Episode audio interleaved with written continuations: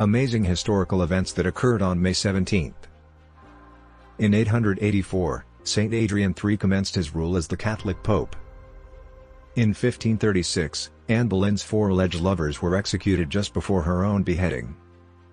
In 1689, English King William III declared war on France in support of the Dutch.